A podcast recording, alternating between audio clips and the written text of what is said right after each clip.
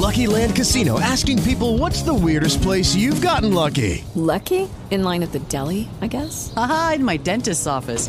More than once, actually. Do I have to say? Yes, you do. In the car before my kids' PTA meeting. Really? Yes. Excuse me, what's the weirdest place you've gotten lucky? I never win and tell. Well, there you have it. You can get lucky anywhere playing at LuckyLandSlots.com. Play for free right now. Are you feeling lucky? No purchase necessary. Void where prohibited by law. 18 plus. Terms and conditions apply. See website for details. عليه الصلاة والسلام وشتمه يكون كفرا وإما أنهم يقعون في تبخيل النبي عليه الصلاة والسلام وهذا أيضا كفر. ولذلك كان عليه الصلاة والسلام يداريهم حتى لا يقعوا في الكفر. لاحظوا هذا المعنى. هذا من معاني بالمؤمنين رؤوف رحيم. يتألفهم يعني الشيخ. يتألفهم نعم. أحسن عليك. قال رحمه أما الصحابة الآخرين الذين يعني كان لهم قوة إيمان فإنه عليه الصلاة والسلام عليه الصلاة والسلام. كان يكلهم إلى إيمانهم. نعم. قال رحمه الله وقال جابر ما سئل رسول الله صلى الله عليه وسلم شيئا قط فقال لا رواهن أحمد ومسلم وروى الثالث البخاري وعن أبي هريرة طبعا مرفوعا هذا الحديث صحيح في صحيح مسلم. ما سئل رسول الله صلى الله عليه وسلم شيئا قط فقال لا آه، لكن هنا لابد أن ندرك أن هذا المعنى ما سئل يعني في ماله ما سئل يعني في معروف وأما قول الشاعر ما قال لا قط إلا في تشهده فهذا كذب. هذا مو صحيح. لأنه عليه الصلاة والسلام كثيرا ما قال لا. ومن ذلك يعني فيما إذا كان مثلا قوله لعلي لا والله لا يجتمع بنت رسول الله وبنت عدو الله فيكم. قال لا ولا لا؟ واضح. أنه قال لا. إذا المعنى هنا لا قال لا ما سئل رسول الله صلى الله عليه وسلم قط فقال إذا مقيد. السؤال بالمال سؤال بالمعروف. نعم. قال رحمه الله عن أبي هريرة مرفوعا السخي قريب من الله قريب من الناس قريب من الجنة بعيد من النار والبخيل بعيد من الله بعيد من الجنة بعيد من الناس قريب من النار. ولجاهل سخي أحب إلى الله من عالم عابد بخيل. رواه الترمذي وقال غريب. لا يصح ما دام قاعدة خذها قاعدة. متى ما قال الترمذي غريب فقط وسكت فاعرف أن الحديث ضعيف. لكن إذا قال غريب من حديث كذا ما يلزم أن يكون ضعيف. نعم. قال رحمه الله وروى أيضا وقال غريب عن أبي سعيد مرفوعا خصلتان لا تجتمعان في قلب مؤمن البخل وسوء الخلق. شوف الآن قال غريب من حديث أبي سعيد. معناه أنه صح من غير أبي سعيد. نعم. قال وروى أيضا وقال حسن غريب عن أبي بكر مرفوعا لا يدخل الجنة خب ولا بخيل ولا مناء. وأسانيد الثلاثة ضعيفة. نعم. أما إذا قال حسن غريب فيحتمل التحسين. نعم.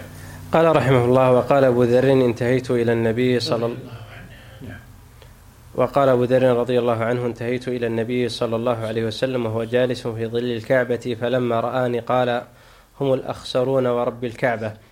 قال فجئت حتى جلست فلم فلم أتقار أن قمت فقلت يا رسول الله فداك أبي وأمي من هم؟ قال الأكثرون أموالا إلا من قال هكذا وهكذا. من بين يديه ومن خلفه وعن يمينه وعن شماله وقال ما هم؟ رواه أحمد والب- والبخاري ومسلم وغيرهم. يعني الأكثرون أموالا إلا من قال هكذا. أشار بعض رواة الحديث أشار هكذا. إلا من قال هكذا يعطي وهكذا يعطي وهكذا يعطي. وفي بعض ال- الروايات في غير الصحيحين المثرون قال يعني قال هم ال- الأخسرون ورب الكعبة. قال قلت من؟ قال المثرون. إذا معنى الأكثرون المقصود به هنا أهل الثراء. بدليل رواية المثرون. مو الأكثرون فردا. نعم. قال رحمه الله عن كعب بن مالك مرفوعا. ما ذئبان جائعان أرسل في زريبة غنم بأفسد لها من حرص المرء على المال والشرف لدينه. رواه أحمد والترمذي وصححه. وعن أنس مرفوعا يهرم ابن آدم وتشب فيه اثنتان. الحرص على المال والحرص على العمر. لا حول ولا قوة إلا بالله. نعوذ بالله من ذلك. نعم. هذه صفة ذميمة فالواجب على الإنسان أن يستعيذ بالله من هذه الصفات الذميمة نعم. قال رحمه الله عن أبي هريرة مرفوعا قلب الشيخ شاب على حب اثنتين وذكر معناه متفق عليهما. قال في شرح مسلم هذا مجاز ومعناه أن قلب الشيخ كامل الحب للمال محتكم في ذلك كاحتكام قوة الشاب في شبابه هذا صوابه. قال وقيل في تفسيره غير هذا مما لا يرتضى. قال وروى أبو داود قال حدثنا عبد الله بن الجراح عن عبد الله بن يزيد عن أحسن ما قيل في معنى قلب الشيخ شاب على حب اثنتين أن الإنسان حينما آه، يولد ويصبح طفل ثم صبي ثم شاب. في هذه المراحل الثلاثة عنده ما يسمى بحب التملك. يبدأ صغيرا ثم يشب معه ثم يكمل عند الكهولة. فإذا كمل يبقى على صورة الكمال. هذا معنى شاب على حب الثاني. يعني أنه يبقى على صورة الكمال التي كان على حال الشباب فلا ينقص. كل شيء ينقص من الإنسان إلا حب اثنتين لا ينقص. حتى الطعام والشراب ينقص في الإنسان. لكن حبه للمال وحبه نسأل الله السلامة والعافية للأمل هذا لا ينقص. ليس من باب الخبر المجرد إنما هو خبر بمعنى الحذر أي يحذر.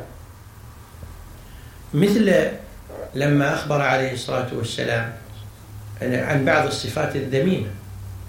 فإنه قال بعد ذلك العلم بالتعلم والحلم بالتحلم. فإذا كان الأمر كذلك فانتبه احذر. لا تجعل حالك أنك ينقص فيك كل شيء ويبقى هذا الشيء المذموم عند الله وعند رسوله على حال الصبا والشباب نعم.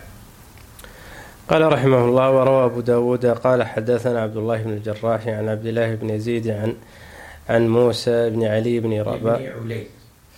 وإن كان ينقل عنه أنه كان لا يرضى أن أحد يقول عن أبيه علي. نعم. عن موسى بن علي. نعم. بالتصغير ابن رباح. عن أبيه عن عبد عن عبد العزيز بن مروان. قال سمعت أبا هريرة. قال سمعت رسول الله صلى الله عليه وسلم يقول شر ما في الرجل شح هالع وجن خالع. إسناده جيد. قال أصل الهلع الجزع والهالع هنا ذو الهلع ومعناه أنه إذا استخرج منه الحق الواجب إذا استخرج منه الحق الواجب عليه هلع وجزع منه. والجبن الخالع هو الشديد الذي يخلع فؤاده من شدته. الذي يخلع فؤاده من شدته. يعني ال ال الإنسان الهالع هو الذي لا يبذل الحق حتى يؤخذ منه قصرا فهذا إما قصرا بحكم الحاكم أو قصرا بقضاء القدر. فيصيبه الهلع وأما الجبن الخالع هو الذي إذا تلف شيء من ماله يكاد يموت. ولهذا ذكر ابن الجوزي رحمه الله وأظن غيره أيضا لكن لا يحضرني من أنه قال وأكثر البخلاء يموتون كمدا على المال سبحان الله يعني يصاب بجلطة بسبب أنه فقد دريهمات والكنز اللي تحت سريره نساه. ما انتبه له. سبحان الله نعم. قال رحمه الله وروى أحمد قال حدثنا يونس قال حدثنا ليث عن محمد بن عجلان عن سهيل بن أبي صالح عن أبيه عن أبي هريرة مرفوعا لا يجتمعان في قلب عبد الإيمان والشح. الله. قال حديث حسن. نعم. وذكر ابن عبد البر وغيره الخبر المروي عن رسول الله صلى الله عليه وسلم ثلاث منجيات وثلاث مهلكات.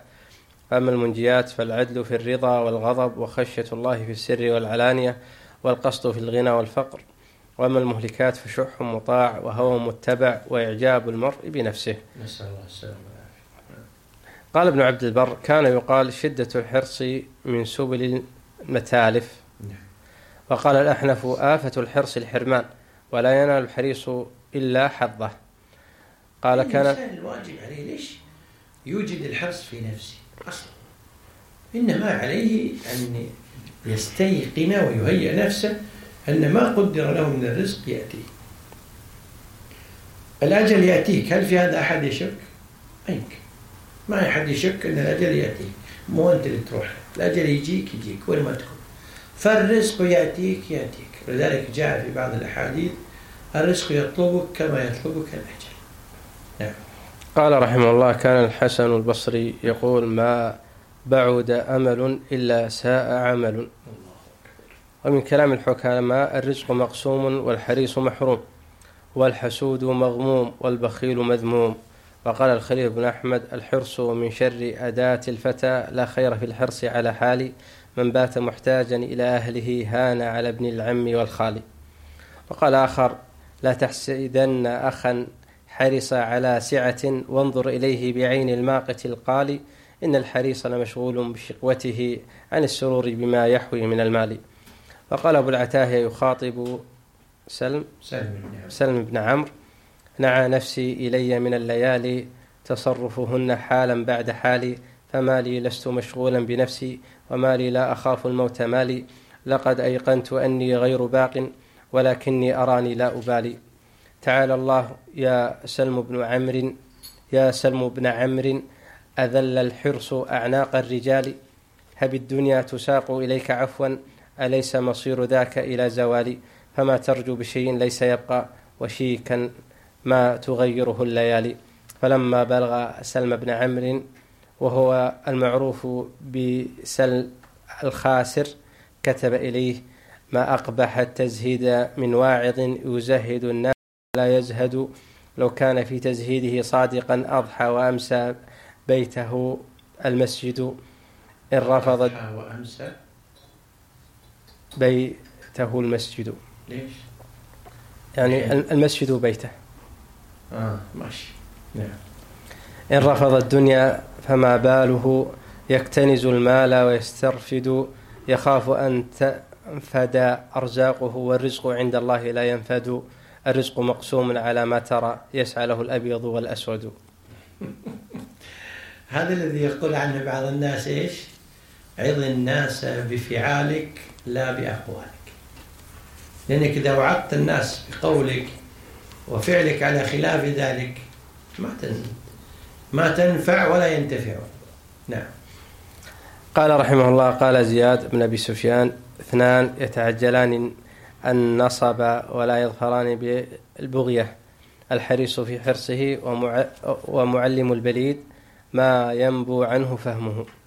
وانشد محمود الوراق أراك يزيدك الإثراء حرصا على الدنيا كأنك لا تموت فهل لك غاية إن صرت يوما إليها؟ قلت حسبي قد رضيت. وقال الآخر الحرص داء قد أضر بمن ترى إلا قليلا. كم من عزيز قد رأيت الحرص صيره ذليلا. فتجنب الشهوات واحذر أن تكون لها قتيلا.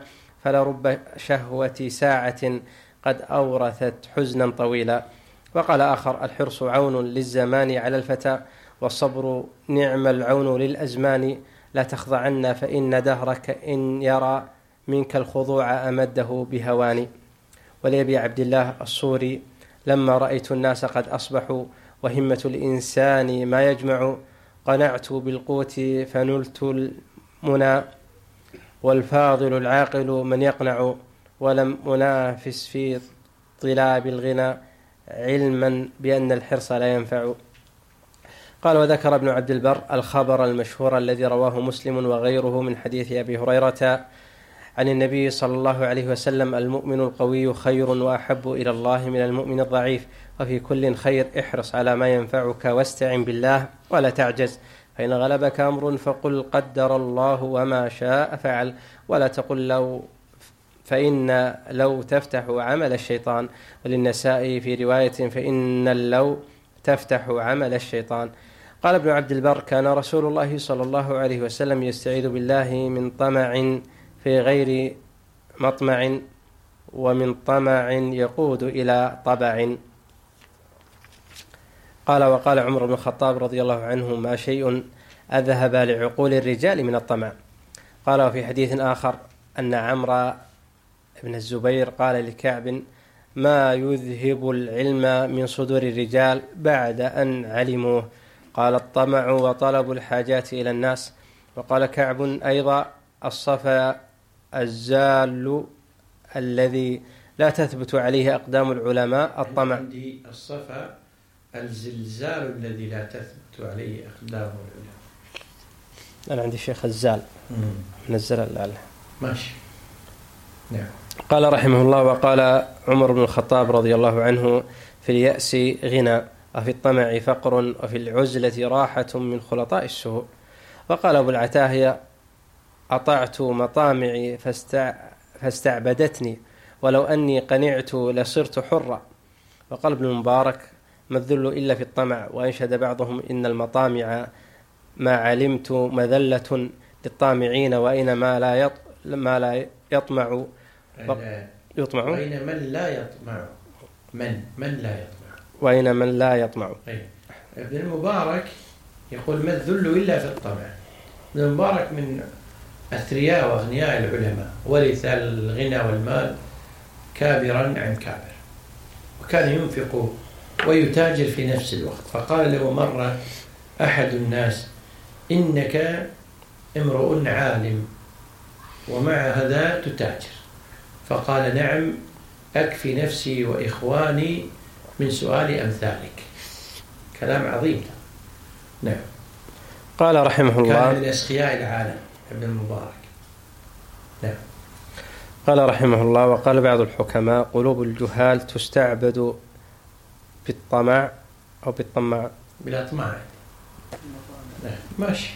معاني متقاربة وتسترق بالمنى. وتسترق بالمنى وتعلل. تعلل بالخدايا تعلل بالخداع وقال آخر لا تجزعن على ما فات مطلبه. ها قد جزعت. فماذا ينفع الجزع؟ إن السعادة يأس إن ظفرت به بعض المرار وإن الشقوة الطمع. وقال آخر الله أحمد شاكرا فبلاؤه حسن جميل.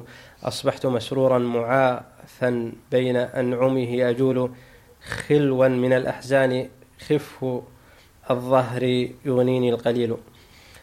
ونفيت باليأس المنى عني فطاب لي المقيل والناس كلهم لمن خفت مؤونته خليل. لمن خفت مؤونته خليل. قالوا للمسيح يا روح الله أخبرنا عن المال.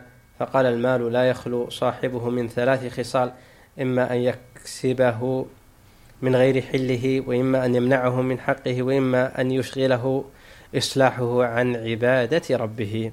طبعا هذا من المشهور عن عيسى عليه السلام عندهم وعندنا أنه ما ما وضع دينارا ولا درهما في جيب ولا في كيس. وكذلك مشهور عن النبي عليه الصلاة والسلام أنه ما احتفظ بدينار ولا بدرهم مر عليه أكثر من ليلة أو يوم. تأملوا هذا الفعل العظيم. نعم. قال رحمه الله وقال الحطيئة ولست أرى السعادة جمع مال ولكن التقي هو السعيد. وقال آخر فكم من إنسان جمع المال وهو يعيش في شقاوة؟ وهذا مشاهد. هذا مشاهد. بل ربما كان سبب شقوته كثرة ماله نعم. قال رحمه الله وقال آخر إذا ما الفتى لم يبغ إلا لباسه ومطعمه فالخير منه بعيد. يذكرني صرف الزمان ولم أكن لأهرب مما ليس منه محيد. فلو كنت ذا مال لقرب مجلسي وقيل إذا أخطأت أنت رشيد. وقال آخر ذهاب المال في أجر وحمد ذهاب لا يقال له ذهاب. قال جعفر بن محمد رحمه الله من نقله الله من ذل المعاصي إلى عز الطاعة أغناه بلا مال وأنسه بلا أنيس وأعزه بلا عشيرة. قال النبي صلى الله عليه وسلم ليس الغنى عن كثرة العرض إنما الغنى غنى النفس. وعن النبي كثرة العرض. أحسن الله إليك. بفتحته. ليس الغنى عن كثرة العرض إنما الغنى غنى النفس. وعن الن- كثرة العرض ما يمكن يتسبب في الغنى. مهما كثر فإن من في قلبه طمع يريد الزيادة الزيادة الزيادة. نعم. قال رحمه الله وعن النبي صلى الله عليه وسلم أنه قال ارضى بما قسم الله لك تكن أغنى الناس واعمل بما افترض الله عليك تكن أعبد الناس. واجتنب ما حرم الله عليك تكن أورع الناس. قال رحمه الله عنه أيضا الفقر أزين بالمؤمن من العذار. من العذراء.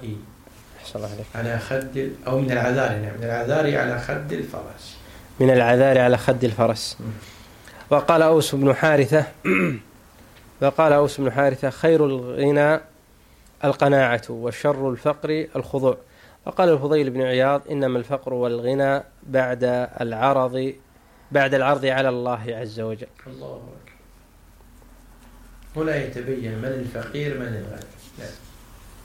قال رحمه الله ما شقوة المرء بالاقتراء بالاقتار مقترة. بالاقتار مقترة ولا سعادته يوما بإيسار إن الشقي الذي في النار منزله والفوز فوز الذي ينجو من النار. الله أن نكون. من الذين ينجون من النار. نعم. قال رحمه الله كان يقال الشكر زينة الغنى والعفاف زينة الفقر وقالوا حق الله واجب في الغنى والفقر. ففي الغنى العطف والشكر وفي الفقر العفاف والصبر. وكان يقال الغنى في النفس والشرف في التواضع. والكرم في التقوى وقال حماد الراوية أفضل بيت في الشعر قيل في الأمثال يقولون يستغني ووالله ما الغنى من المال إلا ما يعف وما يكفي.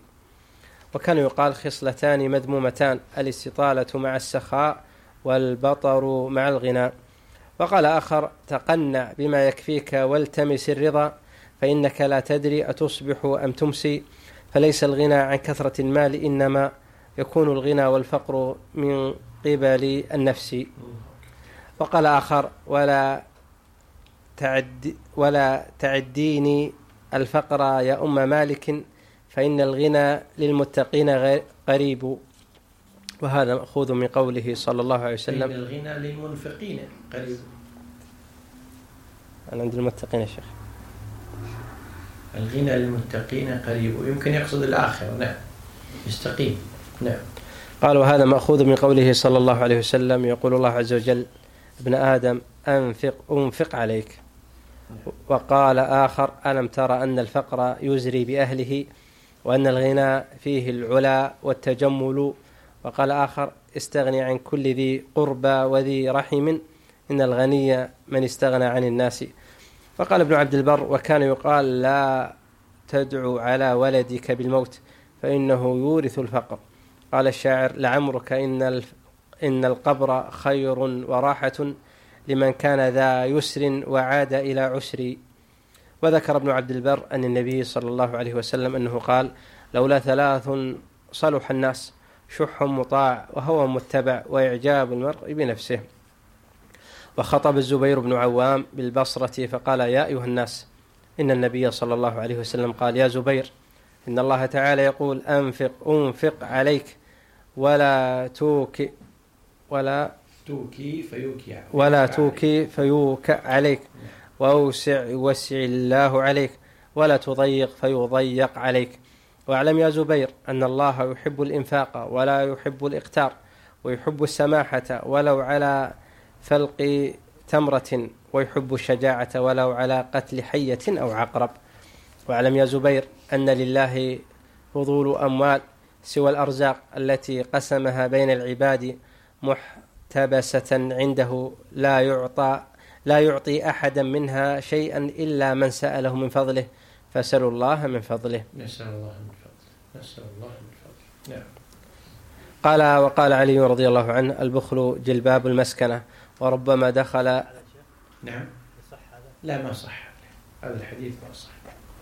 قد بحثت عنه في أسانيد عدة ما وجدت له متابع.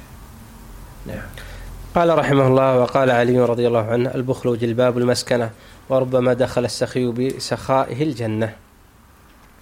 وقال جعفر بن محمد قال الله عز وجل أنا جواد كريم. وقال جعفر بن محمد قال الله عز وجل أنا جواد كريم لا يجاورني في جنتي لئيم. فقال إبراهيم ابن أبي عبلة سمعت أم البنين آه، أخت عمر بن عبد العزيز تقول أف للبخل والله لو كان طريقا ما سلكته ولو كان ثوبا ما لبسته. وقال سفيان بن عيينة ما استقصى كريم قط ألم تسمع إلى قول الله تعالى عرف بعضه وأعرض عن بعض. الكريم ما يستقصي حقه بالكامل إنما يعني يأخذ شيئا ويعرض عن الباقي. هذا من علامات الكرم. نعم والجود. نعم. قال رحمه الله قال بعضهم وإني لأرثي للكريم إذا غدا على طمع عند اللئيم يطالبه. وقال منصور الفقيه ما ما البخيل ما ما بالبخيل انتفاع والكلب ينفع أهله. فنزه ما بالبخيل انتفاع والكلب ينفع أهله. أنا عندي من غير تشكيل يا شيخ. فنزه الكلب عن أن ترى أخ البخل مثله. نعم. فنزه الكلب عن أن ترى أخ أخ البخل مثله. قال وقال ابن طاهر المقدسي الحافظ دخلت على الشيخ أبي القاسم سعد بن علي وأنا ضيق الصدر. من رجل من أهل شيراز لا أذكره رحمه الله. فأخذت يده فقبلتها فقال لي ابتداء من غير أن أعلمه بما أنا فيه. يا أبا الفضل لا يضيق صدرك عندنا.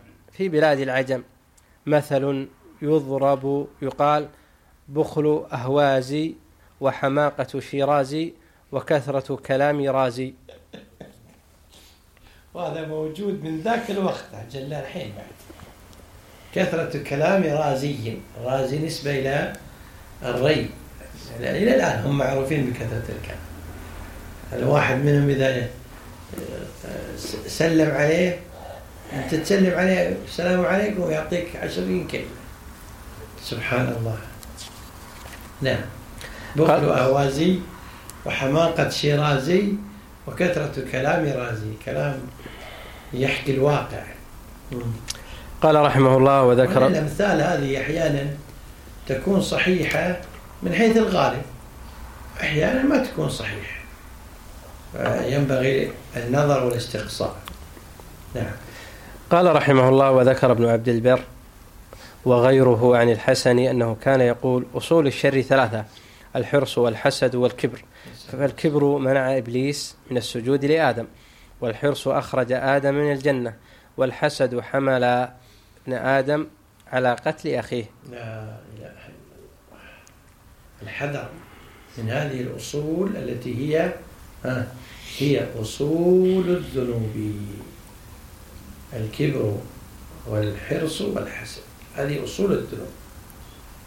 فالكبر يوصل الإنسان للكفر والشرك والحرص يوصل الإنسان إلى حب الملذات وحب الأمل وطوله والحسد يوصل الإنسان إلى الحرام وقتل و إلى آخره. نعم.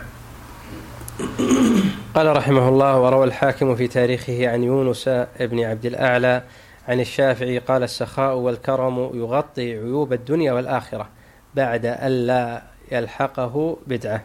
صدق.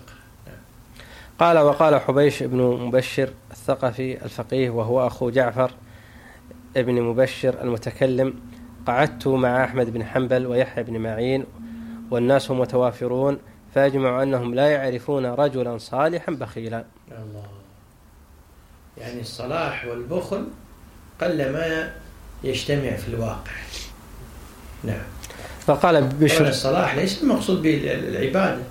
قد يكون إنسان عابد لكنه بخيل هذا مو صلاح. نعم. وقال بشر بن الحارث الحافي رحمه الله لا تزوج البخيل ولا تعامله. ما أقبح القارئ أن يكون بخيلا. رواه الخلال في الأخلاق. إذا زوجت البخيل فكأنك عيشت موليتك النكد. يقول جيب ملح يقول اطبخ بدون ملح. الله أكبر. وين هذا يا شيخ؟ ها؟ وين؟ موجود. لا تقول وين؟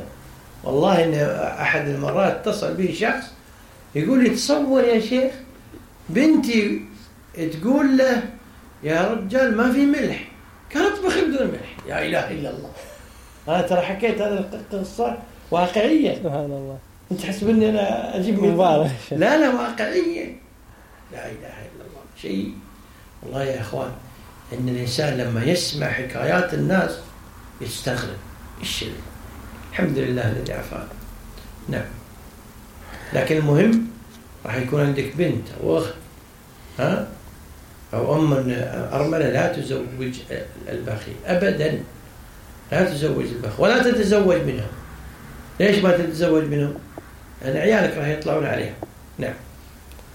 قال رحمه الله وقال ابن عبد البر في ترجمة أبي الأسود الدؤلي كان ذا عقل ودين ولسان وبيان وفهم وذكاء وحزم إلا أنه كان ينسب إلى البخل وهو داء دوي يقدح, يقدح في المروءة انتهى كلامه. وقال حاتم الطائي لما بلغه قول المتلمس قليل المال تصلحه فيبقى ولا يبقى الكثير على الفساد وحفظ المال خير من نفاذ وعسف في البلاد بغير زاد. قال قطع الله لسانه حمل الناس على البخل. فهلا قال فلا الجود يفني المال قبل فنائه ولا البخل في مال الشحيح يزيد. فلا تلتمس مالا بعيش مقتر لكل غد رزق يعود جديد. وقال حاتم أيضا لعمرك ما يغني الثراء عن الفتى إذا حشرجت يوما وضاق بها الصدر. ألم ترى أن المال غاد ورائح ويبقى من المال الأحاديث والذكر. الله صدق. يبقى من المال الأحاديث والذكر. نعم. قال رحمه الله وروى أحمد في المسند عن مروان بن معاوية الفزاري عن هلال بن سويد أبي المعلى عن أنس رضي الله عنه قال أهدي إلى رسول الله صلى الله عليه وسلم طوائر ثلاث فأكل طائرا وأعطى خادمه طائرين فردهما عليه من الغد فقال له رسول الله صلى الله عليه وسلم ألم أنهك أن ترفع شيئا لغد؟ إن الله يأتي برزق كل غد. الله أكبر. نعم. قال رحمه الله وقال يوسف بن حسين الرازي الزاهد الصوفي للإمام أحمد حدثني. فقال ما تصنع بالحديث يا صوفي؟ فقلت لا بد حدثني. فحدثه بهذا الحديث ورواه البخاري في الضعفاء في ترجمة هلال حرم أن يدخر رزق غد. وقال لا يتابع على حديثه. وعن أنس قال كان رسول الله صلى الله عليه وسلم لا يدخر شيئا لغد. إسناده جيد ورواه الترمذي عن قتيبة عن جعفر بن سليمان عن ثابت عنه وقال غريب وذكر أنه روي مرسلا. قال ابن. كان رسول الله صلى الله عليه وسلم يدخر شيئا لغد. إذا كان المقصود هذه مسألة مهمة لابد أن نفهم. الحديث صحيح. ما دام الحديث صحيح فكيف نفهمه؟ المقصود يفهم على وجهين. الأول لا يدخر إلى الغد شيئا يعني من الدنانير والدراهم. فما ثبت قط أنه ادخر دينارا ودرهم هذا الوجه الأول. أما أنه يدخر قوت أهله فهذا ثبت في الصحيح. كان يدخر قوت أهله إلى سنة. انتبهتم لهذا ولا لا؟ يدخر قوت أهله إلى سنة. يعني الطعام اللي هو التمر القمح الشعير حتى لا يحتاج إلى أحد. فإذا نفذ كان يذهب ويرهن درعه عند يهودي أو غيره فيشتري به شعيرا. الوجه الثاني كان رسول الله صلى الله عليه وسلم لا يدخر شيئا لغد. هذا الوجه عندي أقرب. هو أن المقصود أنه متى ما جيء إليه بطعام يأكل منه ما يحتاج إليه وما زاد يأمر غلمانه أن يأكلوه أو يشربوه أو يدفعوه إلى محتاج وأن لا يدخروه إلى الغد. وهذا الوجه عندي أقرب. نعم لكن ليس المقصود أنه لا يضع في بيته عيشا لمدة غير مطبوخ لا ليس هذا المقصود. مو معناه أنه ما كان يحط تمر في بيته بدليل أنه قال بيت لا تمر فيه. ها. جياع هذا في البخاري. نعم. قال رحمه الله قال ابن الجوزي في كشف المشكل فيما في الصحيحين من حديث عمر رضي الله عنه أن النبي صلى الله عليه وسلم كان يأخذ نفقة سنة قال فيه جواز ادخار قوت سنة ولا يقال هذا من طول الأمل. لأن الإعداد للحاجة مستحسن شرعا وعقلا. ولا أعلم أحدا خالف في هذا الجواز إلا المتأخرين المتصوفة نعم. قال وقد استاجر شعيب موسى عليهما السلام. وقد استاجر شعيب موسى عليهما السلام. وفي هذا رد على جهلة المتزهدين في إخراجهم من يفعل هذا عن التوكل. طبعا هذا الرواية وقد استاجر شعيب موسى عليه السلام قد يفهم أن شعيب هو النبي وهذا غير صحيح. الذي عليه أكثر المؤرخين أن موسى عليه السلام كان متأخرا عن زمن شعيب بمدة كثيرة. نعم.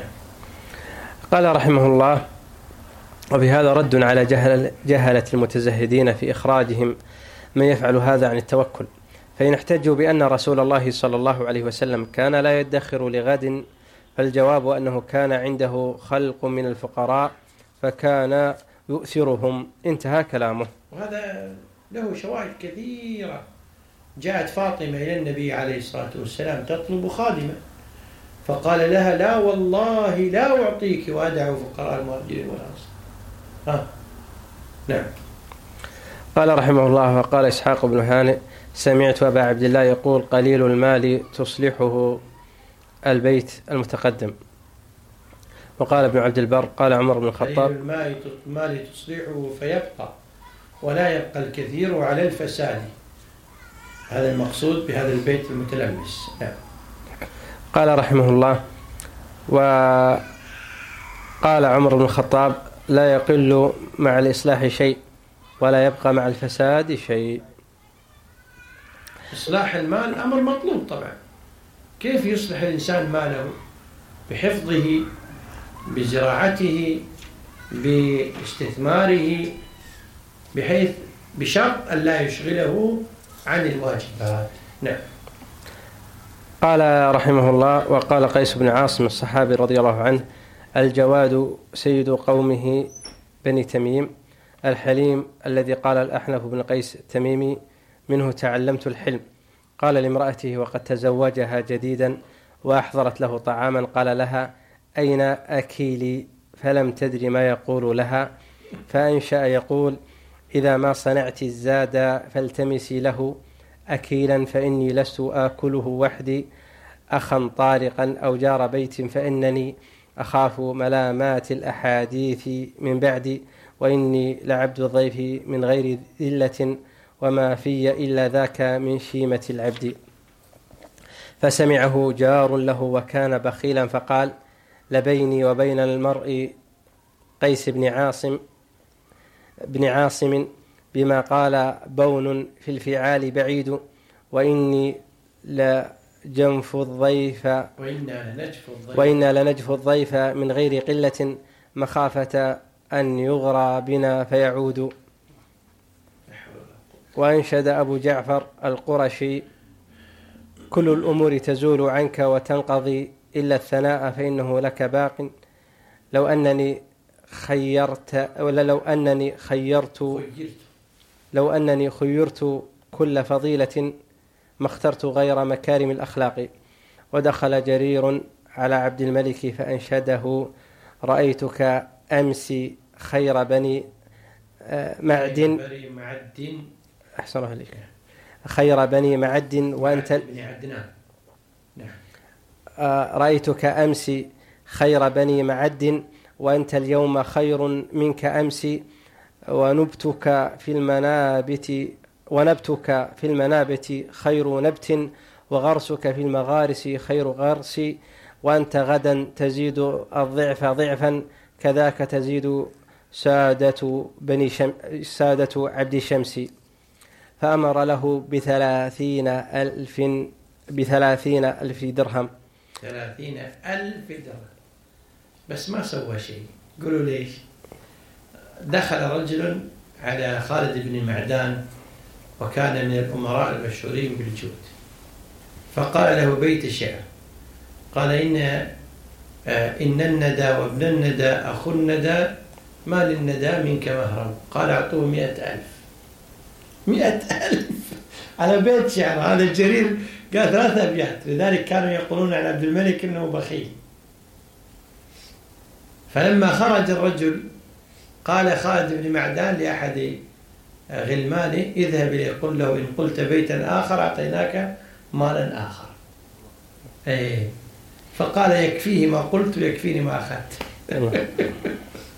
نعم. قال وأنشد يحيى بن معبد بيتا فأمر له بعشرة آلاف درهم وهو إذا قيل من للمجد والجود والندى إذا قيل من للمجد والجود والندى فنادي بأعلى الصوت يحيى ابن معبد. وقال أبو العتاهية إذا ما المرء صرت إذا ما المرء صرت إلى سؤاله فما تعطيه أكثر من نواله ومن عرف المكارم جد فيها وحن إلى المكارم باحتياله ولم يستغل محمدة بمال وإن كانت تحيط بكل ماله. ولما ولما ولي المنصور ولما ولى المنصور معا ابن زائدة أذربيجان قصده قوم من أهل الكوفة فنظر إليهم وهم في هيئة رديئة.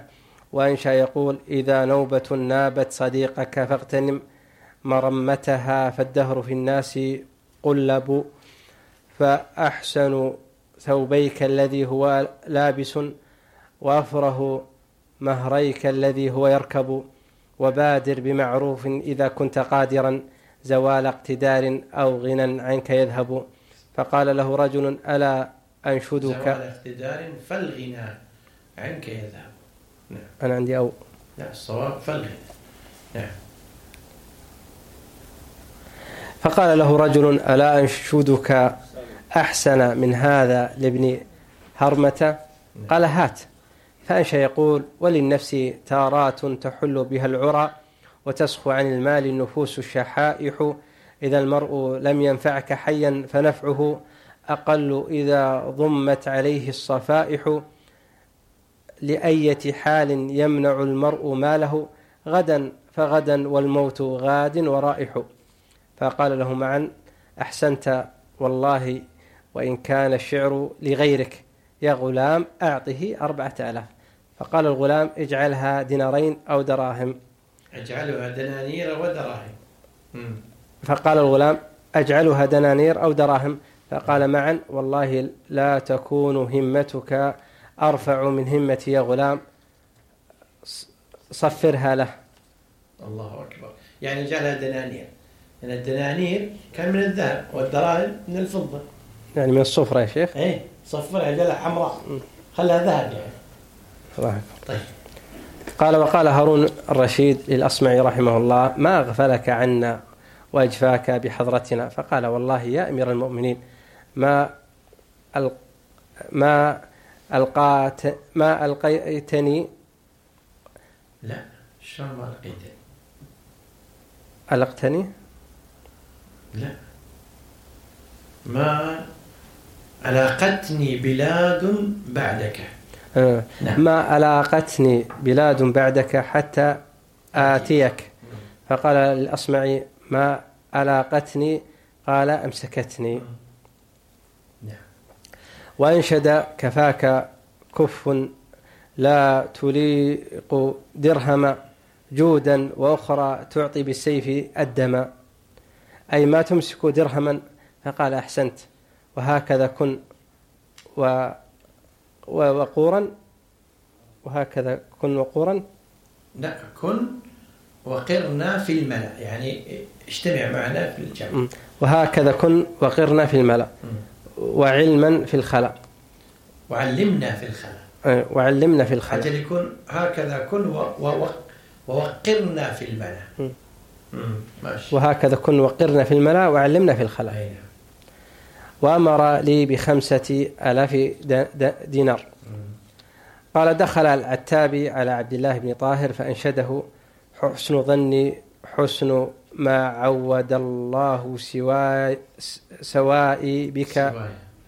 سوائي بك الغداة. أتى بي أي شيء يكون أحسن من حسن يقين حدا إليك ركابي؟ عبد الله بن طاهر الجد رحمه الله كان مشهور بالكرم والجود. سواء للشعراء والعلماء تصوروا أنه كان يعطي الإمام أبا عبيد القاسم بن سلام سنويا يعطيه مئة ألف دينار عطية غير معاشه الشهري ثلاثين ألف درهم. كم يصير؟ مال غريب وعجيب. نعم كان يقصده الشعراء من مصر من الشام من كل مكان. طبعا عبد الله بن طاهر رحمه الله مكث واليا على طاهر للمأمون مدة حتى إنه أصلح الأحوال في مصر حتى يقولون أنه ما مر عليهم في الخلافة العباسية مثله. ثم صيره إلى هرات فأسس الدولة الطاهرية آه، وجلست هذه الدولة إلى قرابة 120 سنة. ثم جاء الغزنويين وأخذوا الملك منهم لما وقع بين أبناء العمومة نزاع على الملك. نعم.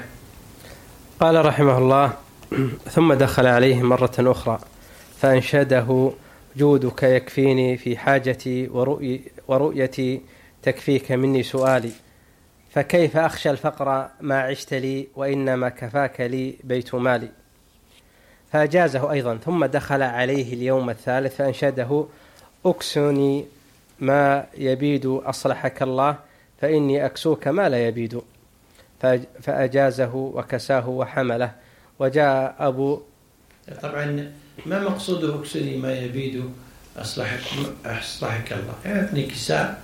راح يتلف مع الزمن. فإني أكسوك ما لا يبيد. اللي هو الثنى ها الثوب اللي هو لبسه راح. بلى لكن شعره بقي مخلدا. نعم. قال رحمه الله وجاء أبو الدؤل المعتوه. من الأشياء الجميلة اللي قرأتها أن أهل الجنة إذا تذاكروا يتذاكرون جود أهل الجود في الدنيا. هاي من المسائل الجميلة. طبعا هذا لا يمنع أنهم يتذاكرون بخل أهل البخل. نعم. قال وجاء أبو الدؤل المعتوه إلى حفص بن غياث وهو قاض فكساه فطلب منه نفقة فحلف حفص ما في بيتي ذهب ولا فضة. ثم استقرض له دينارا فأعطاه إياه. فقال أبو دؤل أيها القاضي والله ما أجد لك مثلا إلا قول الشاعر يعيرني بالدين قومي وإنما تقرضت في أشياء تورثهم مجدا. وقول صاحبه وما كنت إلا كالأصم بن جعفر ابن جعفر رأى المال لا يبقى فأبقى به حمدا. طبعا حفص بن غياث أو حفص الفرد من المشهورين من علماء المعتزلة لكن كان أيضا ضنينا بخيلا. نعم. قال وقال الأصمعي دخل أعرابي على خالد بن عبد الله ابن عبد الله القسري فقال أصلح الله الأمير إني قد امتدحتك ببيتين ولست أنشدهما إلا بعشرة آلاف وخادم. فقال له خالد قل. فأنشى يقول لزمت نعمة لزمت نعمة حتى نعمة لزمت نعمة لزمت نعمة حتى كأنك لم تكن سمعت من الأشياء شيئا سوى نعمة وأنكرت لا حتى كأنك لم تكن آه نعم. ما دام في لا يصير نعم. لزمت نعم حتى كأنك لم تكن سمعت من الأشياء شيئا سوى نعم. وأنكرت لا حتى كأنك لم تكن سمعت بما في سائر الدهر والأمم. قال ودخل أعرابي على خالد في يوم مجلس الشعراء عنده وقد كان قال فيه بيتي شعر امتدحه فلما سمع قول الشعراء صغر عنده ما قال. فلما انصرف الشعراء بجوائزهم بقي الأعرابي. فقال له خالد ألك حاجة؟ يعني هذا اللي قلناه قبل شوي. نعم. فأنشده البيتين وهما تعرضت لي بالجود حتى نعشتني وأعطيتني حتى ظننتك تلعب فأنت الندى وابن الندى وأخو الندى حليف الندى ما للندى عنك مذهب. فقال سل حاجتك. فقال علي من الدين خمسون ألفا. فقال قد أمرت لك بها وشفعتها بمثلها. صار مئة ألف. فأمر له بمئة ألف. وهذا العطاء ترى مئة ألف دينار يعني مو درهم دينار. نعم. قال وهذا العطاء وشبهه من الملوك إن كان على من وجه يعرف مئة ألف دينار في ذاك الوقت كم يساوي الحين؟ الدينار الذهبي يساوي أربع جرامات وربع. عليكم الضرب. اضرب مئة ألف في أربع جرامات وربع. يصير المجموع كم؟ 400 ها 400 و100 و 250 آه، جرام. آه. 400 و 250 ألف جرام. اضرب الجرام ب 10 دنانير مو 15 فوق المليون المليون المليون 4 ملايين وزيادة. سبحان الله. شو الجود اللي عندهم؟ نعم. قال وهذا العطاء وشبهه من الملوك إن طبعا كان هذا الجود من باب الواقع. هذا الجود لا يعرف إلا في العرب هذا الجود بهذا المقدار بمثل هذه العطاء لا يعرف إلا عند العرب. حتى إن ملك الروم سمع بجود حاتم الطائي. فأراد أن يختبره فسأل الناس ما أكرم شيء عنده؟ قالوا له أكرم شيء عنده فرس له. فقال لسفيره اذهب إليه واطلب منه هذا الفرس. فجاء السفير في ووصل في آخر أول الليل. وكان هو الوحيد الذي يوقظ النار حتى يقتدي به الناس. فلما وصل إليه قال أين بيت حاتم؟ قال قد وصلت. وكان العرب عندهم من العيب أن يسألوا الضيف في اليوم الأول ليش جيت. يكرمه اليوم الأول والثاني والثالث في اليوم الرابع يسأل ليش جيت. يا الله شأن من يقدر يسوي هالشيء الله يرحمنا برحمته ما اختار الله محمدا صلى الله عليه وسلم بين العرب عبثا. والله تعالى الله عن ذلك. حكيم العليم سبحانه وتعالى. واختفى حاتم وذهب ها؟ ثم جاب له لحم وطبخ كل شيء وأكل. فلما أصبح قال الرجل إني راجع. قال ابت عندي قال راجع. قال إيش جيت الجم قال أرسلني س- آه، ملك قيصر يسألك فرسك. قال اذهب إليه فقل له إنه في بطني. شيء عجب ما وجد في الليل شيء يذبحه إلا؟ يمكن كان الإبل بعيدة ها؟ والأغنام بعيدة ما وجد إلا فرسه فذبح الفرس طبخ له اللحم وأعطاه. كرم موجود ما يتصور. أنت تصور الآن عثمان بن عفان رضي الله عنه جهز جيش العسرة بمئة من الإبل محملة بأقتابها وما عليها.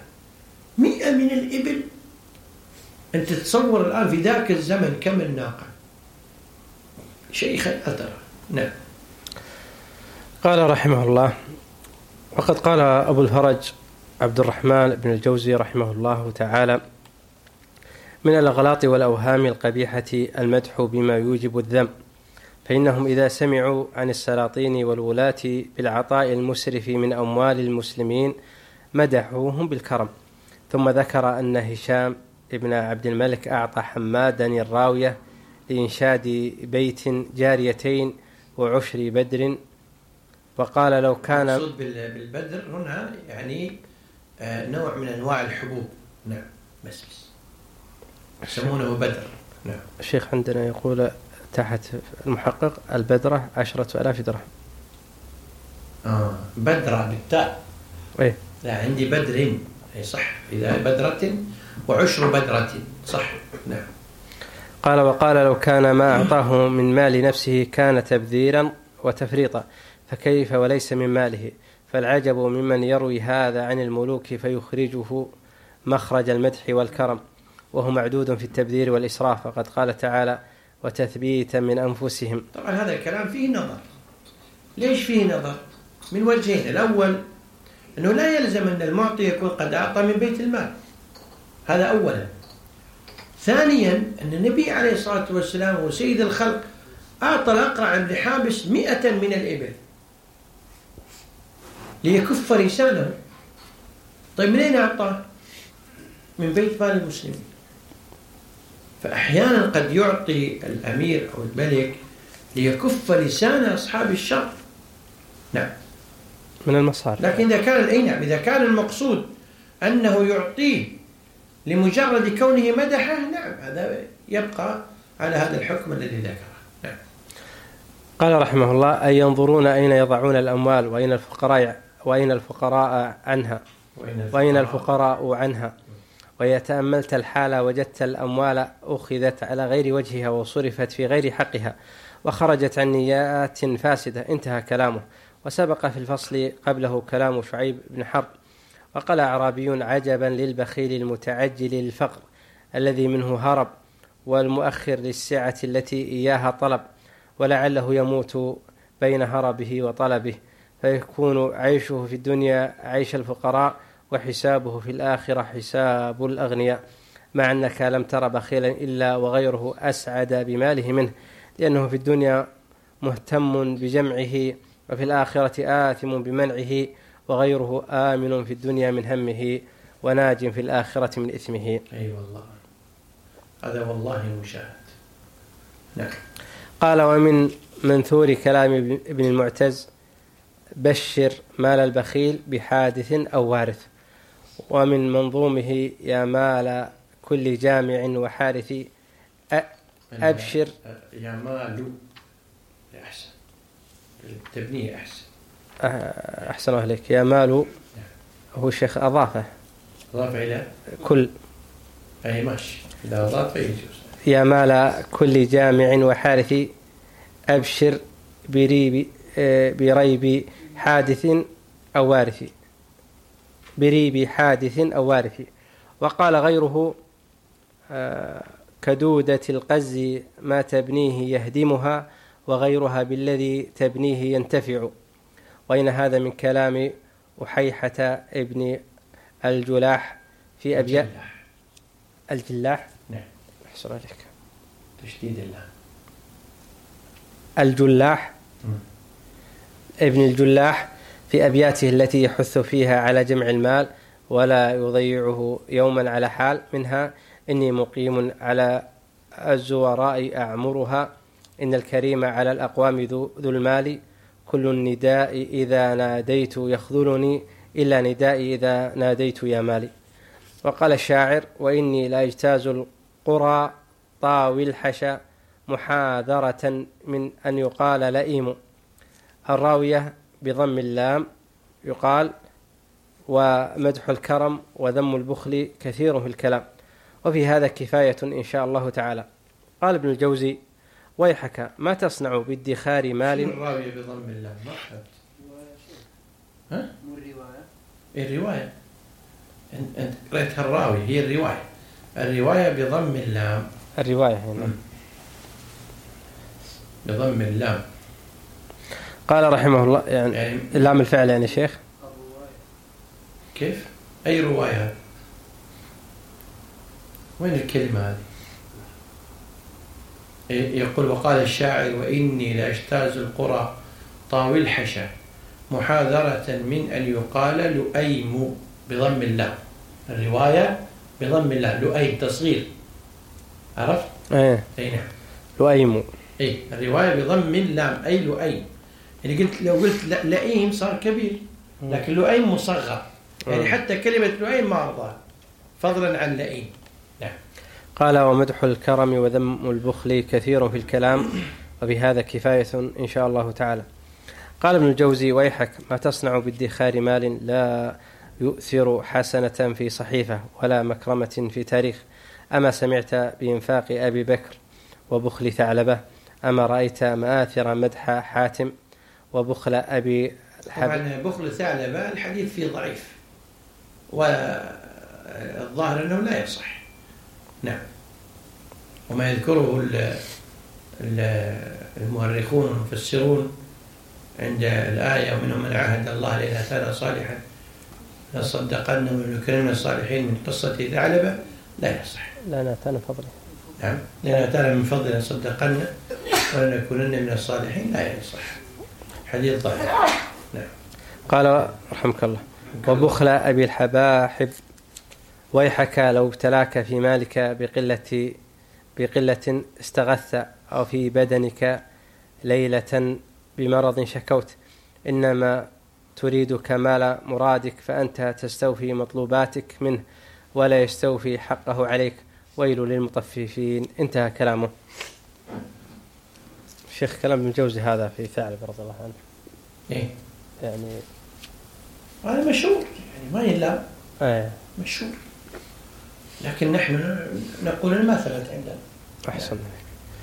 قال وقد قيل مات الكرام ومروا وأنقضوا ومضوا ومات من بعدهم تلك المكار تلك الكرامات وخلوني في قوم ذوي سفه. خلفوني أحسن.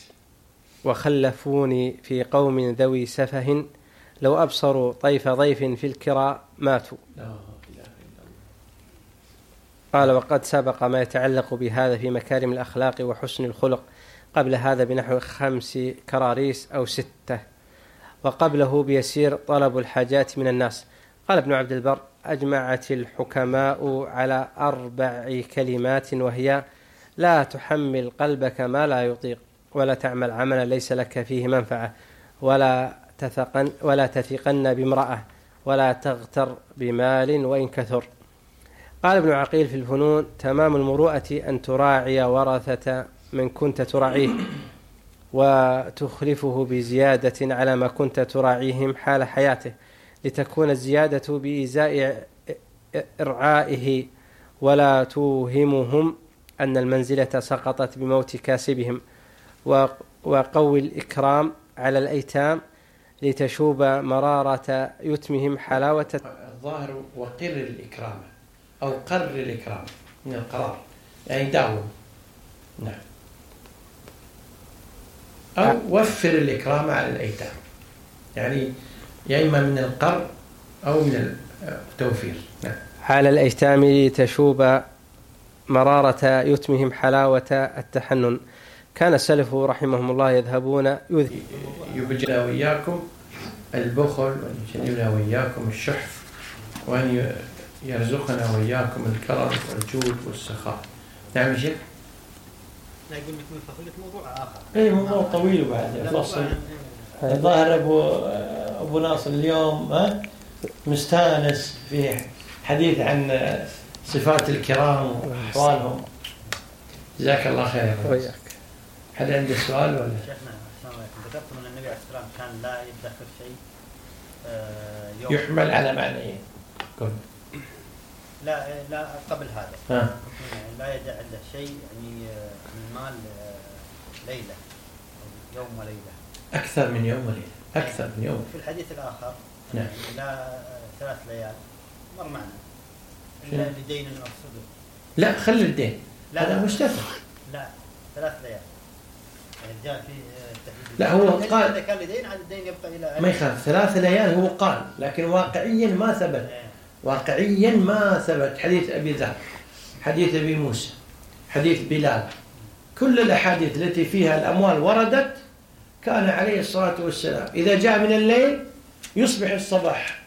لا يأتي الظهر إلا وقد انفذها كلها وإذا جاء من الصباح لا يمسي المساء إلا وانفذها كلها لذلك يقولون من دلائل نبوته عليه الصلاة والسلام ال- الناس الحكام شو يسوون؟ يحطون بيت المال. صح ولا لا؟ النبي صلى الله عليه وسلم ما عنده بيت مال. ليش؟ ما يحتفظ. يعطي يعطي يوزع فقراء مساكين. هذا. أي نعم. نعم. طيب شيخنا في البيت اللي مر معنا عن العتاهية أنه قال يعني لسلم بن عمرو. ثم يعني يذمه؟ اي ثم لأنه كان بخيل. اي نعم. نعم. فسلم يعني قال رد عليه. اي نعم. ف يعني العتاهي يا شيخ معروف أنه يعني زاهد ورع آه، اي بس كان كان يأخذ. إيه. كان يأخذ من آه، الملوك. ولا شك أنه زاهد. شعر شاعر الزهد سموه. نعم. وإليك. أفضل الوقت. لا مو مو نسأل ما نسأل عن أفضل الوقت. نقول الواجب في الزكاة. أنا قصدي شيخ أهل السلف ياخذونها في محرم بعضهم يخرجها في رمضان. لا لا لا. هذا المال المال إذا كان قد حال عليه الحول وجب. لما الكلام في جواز تأخيره وجواز تقديمه هذا مو فضل. هل يجوز أن يقدم أو يجوز أن يؤخر؟ أما الواجب إخراجه عند حولان الحول. يعني أنت الحين حصلت مال فرضا حصلت مال مئة ألف دينار في شهر جمادة. وحال عليك الحول في شهر جمادة. ما تجي تسأل تقول متى الأفضل أن أخرج زكاة. يجب عليك أن تخرج في جمادة. وجوبا. لكن تسأل هل يجوز أن أخرج قبل إذا وجد الحاجة أو لا. هنا في خلاف بين الفقهاء الصحيح جوازه الصحيح جواز. هل يجوز أن أؤخر الصحيح جواز التأخير إذا لم يكن بيد الإنسان ما يخرجه؟ فقط. ليس إلا. نعم. أما كلام السلف في كونهم يتحرون محرم أو يتحرون رجب أو يتحرون آه، رمضان فهذا المقصود به في الأموال التي هي بهائم الأنعام؟ أو الأموال التي لم تبلغ الحول هذه مسألة ثانية الله تفضل. ذكرت من قبل قليل كلما تقدم العمر لابن آدم حرص على الدنيا وعلى المال. نعم. كيف يعني أن يكون ما يكون المال همه الدنيا يعني النبي عليه الصلاة والسلام اللهم أما المال كيف يعني يعني يجعل الدنيا في آه، يجعل الدنيا في يده لا يجعلها في ماله. إذا جعل الدنيا في يده صار لا يبالي به إذا نقص أو زاد. إذا جعل الدنيا في يده لا يبالي به إذا نقص أو زاد. لذلك شيخ الإسلام ابن تيمية مثل الدنيا بمثال عجيب. لعلي ذكرته وأعيده مرة أخرى. لأن هذا المثال كثير ما يعجبني مثل الدنيا بمنديل يقضي به الإنسان حاجته أو ببيت خلاء يقضي الإنسان فيه حاجته. هذا المال. فالمفروض أن المال يكون مثل المنديل. المنديل في هذا في هذه العلبة من المعيب أنك تبذره هكذا بدون أن تحافظ عليه صح؟ ومن المعيب أن تمنع من يحفظه. ومن المعيب أنك إذا رأيت قذارة في جسمك أن لا تأخذه حرصا على إبقائه. وهل أنتم تظنون أن في ناس يبخلون حتى في المناديل؟ اي وربي والله نسأل الله السلامة والعافية. إني رأيت إنسان رأيت إنسان علبة المنديل يمكن جالس في في بيته أو في عنده سنة. ما أقول هذا المنديل ما يتغير؟ يقول ليش ما في داعي أستعمله. يا الله نسأل الله السلامة والعافية.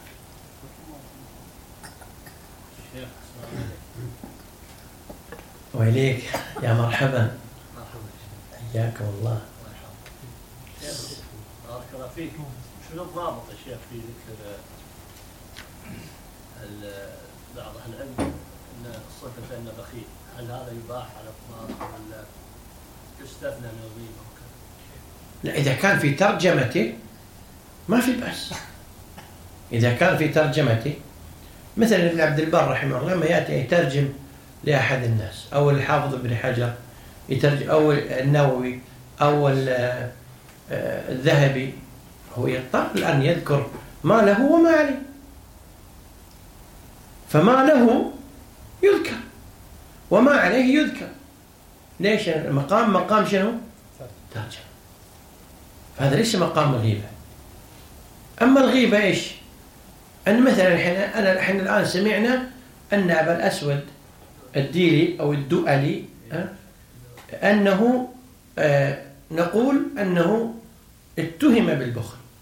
أساس نحفظ ألسنتنا فهل يجوز لي الآن أني أنا سمعت هذه الكلمة أنا أمشي وأقول ترى أبو الأسود الدولي كان بخيل أبو الأسود الدولي كان هذا هو الغيبة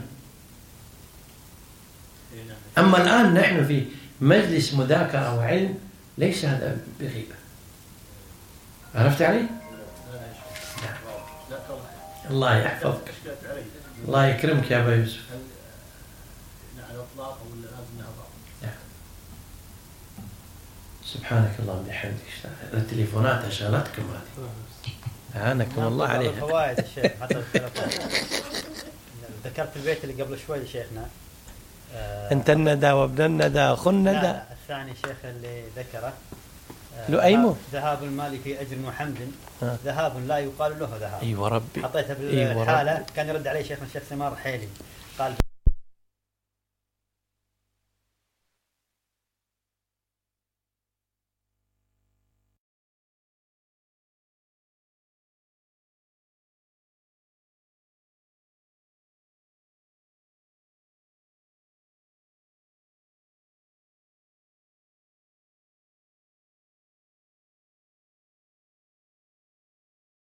Hello, it is Ryan, and we could all use an extra bright spot in our day, couldn't we? Just to make up for things like sitting in traffic, doing the dishes, counting your steps, you know, all the mundane stuff. That is why I'm such a big fan of Chumba Casino. Chumba Casino has all your favorite social casino style games that you can play for free anytime, anywhere with daily bonuses. That should brighten your day a little.